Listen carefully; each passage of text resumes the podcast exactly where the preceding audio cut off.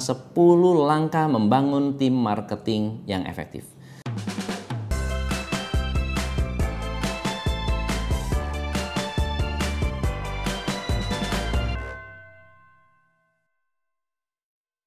Hai, saya Tom MC Ifle, founder Top Coach Indonesia. Apakah Anda memiliki produk yang ingin dijual? Apakah Anda punya tim yang memiliki semangat untuk menjual?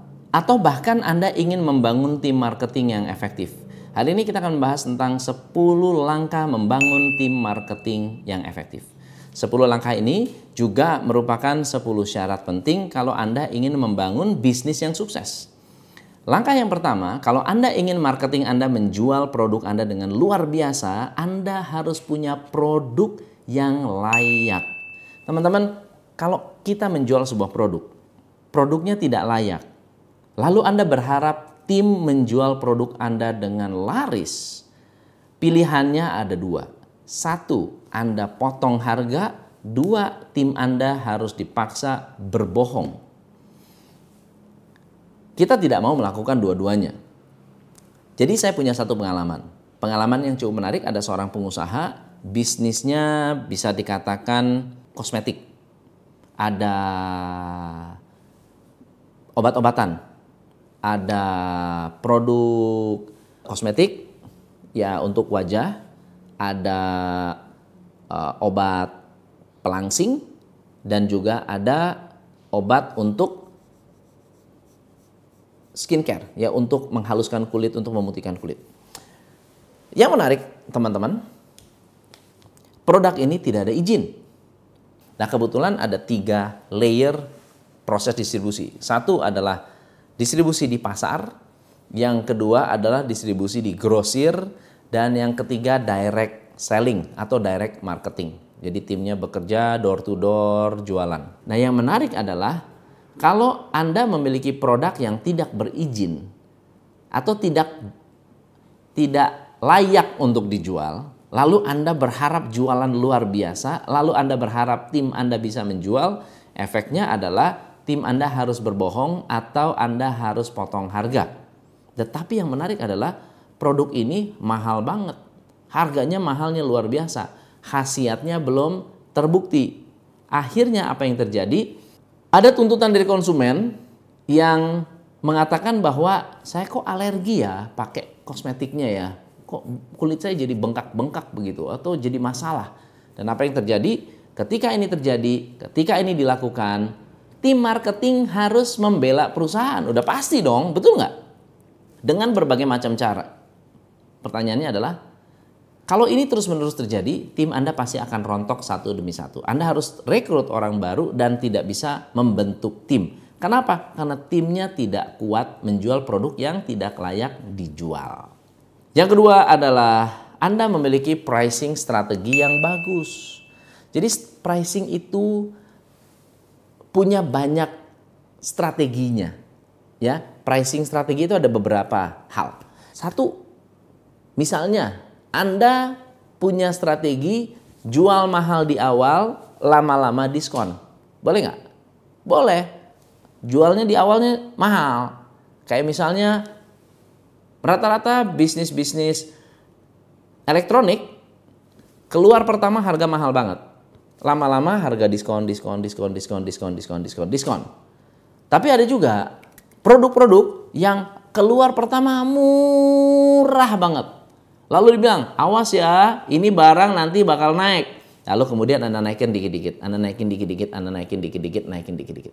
Tapi ada juga strategi yang menerobos pasar, harga penetrasi. Harga penetrasi ini adalah berapapun harga kompetitor, Anda masuk dengan harga yang bagus.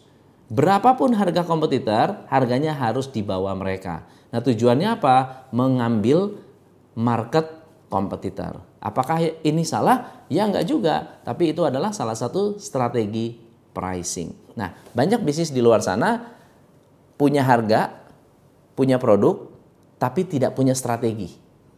Yang salah adalah tidak punya strategi. Kita berharap bahwa kalau saya jual, yang penting untung sekian. Kalau jualan customer nggak suka, kita potong. Itu bukan strategi. Anda harus betul-betul menentukan strategi harga agar tim Anda bisa lebih mudah untuk terbentuk. Yang ketiga adalah channel distribusi. Channel distribusi adalah tempat di mana customer ketemu dengan produk Anda. Jadi channel ini bisa membuat customer melihat barang Anda kayak apa. Misalnya kalau Anda menjual baju, berarti Anda harus punya tempat di misalnya di mall atau di pasar atau mungkin Anda punya online shop atau Anda punya marketplace atau apa pun. Yang penting apa? Anda ciptakan distribusinya, rantai distribusinya agar tim Anda bisa kasih tunjuk, Pak, kalau produk ada, produk saya tidak ketemu di sini, Bapak cari di sana. Jadi customer lebih mencari produk Anda dengan lebih mudah, ada di mana-mana. Yang keempat adalah promosi atau kita sebutnya integrated marketing terintegrasi antara strategi produk Anda, strategi harga Anda dengan strategi promosi Anda. Ini akan membuat produk Anda menjadi lebih layak jual. Kenapa? Karena bukan hanya kita mendapatkan barang bagus, harga bagus, tetapi dikomunikasikan dengan cara yang bagus. Yang kelima adalah training, training, training, training. Anda harus melatih orang marketing Anda setiap waktu. Kalau bisa reguler. Ada training untuk membaca skrip, ada training untuk melatih negosiasi, ada training untuk membuat meyakinkan orang, ada training untuk membuka percakapan, ada training untuk menatap mata, ada training untuk senyum, ada training untuk menghadapi objection, ada training untuk menghadapi komplain, ada training, semua harus di training. Itu adalah salah satu cara untuk membuat marketing Anda solid. Yang keenam adalah backup marketing Anda dengan operation excellence. Jadi marketing jualan. Pada saat masuk ke bagian produksi, produksi bilang, wah bos, sorry bos, bahan baku lagi nggak ada, jadi kita nggak bisa produksi. Bahaya banget. Ada orang bilang, Pak, kita udah jualan banyak nih Pak. Gimana? Waduh, sorry, mesinnya mati. Mesti delay. Apa yang terjadi? Marketingnya kesel. Customernya nggak happy. Lalu kemudian ordernya batal. Yang rugi siapa? Semua. So, marketing harus di backup dengan excellent operation. Yang ketujuh adalah program Program ini bisa ada dua. Satu, program atau sistem yang bisa menyambungkan antara front line dengan back end. Jadi misalnya begini ya, berapa banyak dari tim Anda, tim marketing Anda yang ketika jualan lalu kemudian lihat stok ternyata masih ada, saat pulang stoknya ternyata nggak ada di gudang. Kenapa? Karena sistemnya salah, karena programnya nggak jelas, karena tidak ada program yang bisa mendukung marketing. Berapa banyak dari kita yang pada saat marketing sudah jualan, lalu kemudian harganya salah.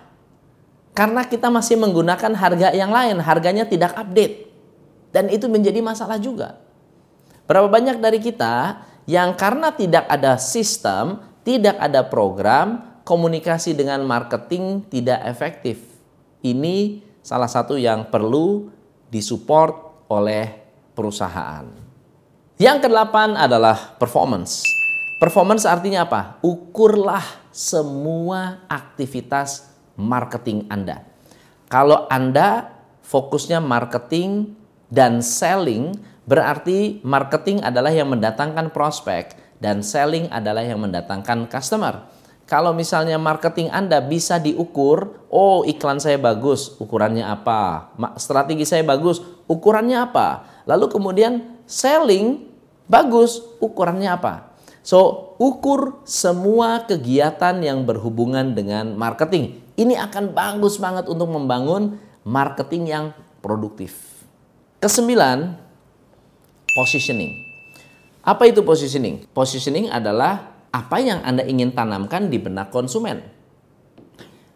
Kalau Anda sudah menentukan bahwa Anda akan diingat sebagai perusahaan dengan pelayanan nomor satu, positioning ini harus dikomunikasikan dan harus diulang-ulang ke konsumen. Bahkan kalau bisa, marketing tahu apa positioning yang harus disampaikan kepada konsumen. Ada salah satu perusahaan yang kami latih, misalnya mereka ingin diingat sebagai perusahaan yang membangkitkan rasa percaya diri. Kalau pakai produknya, tambah pede. Jadi, kata-kata ini diulang ke konsumen.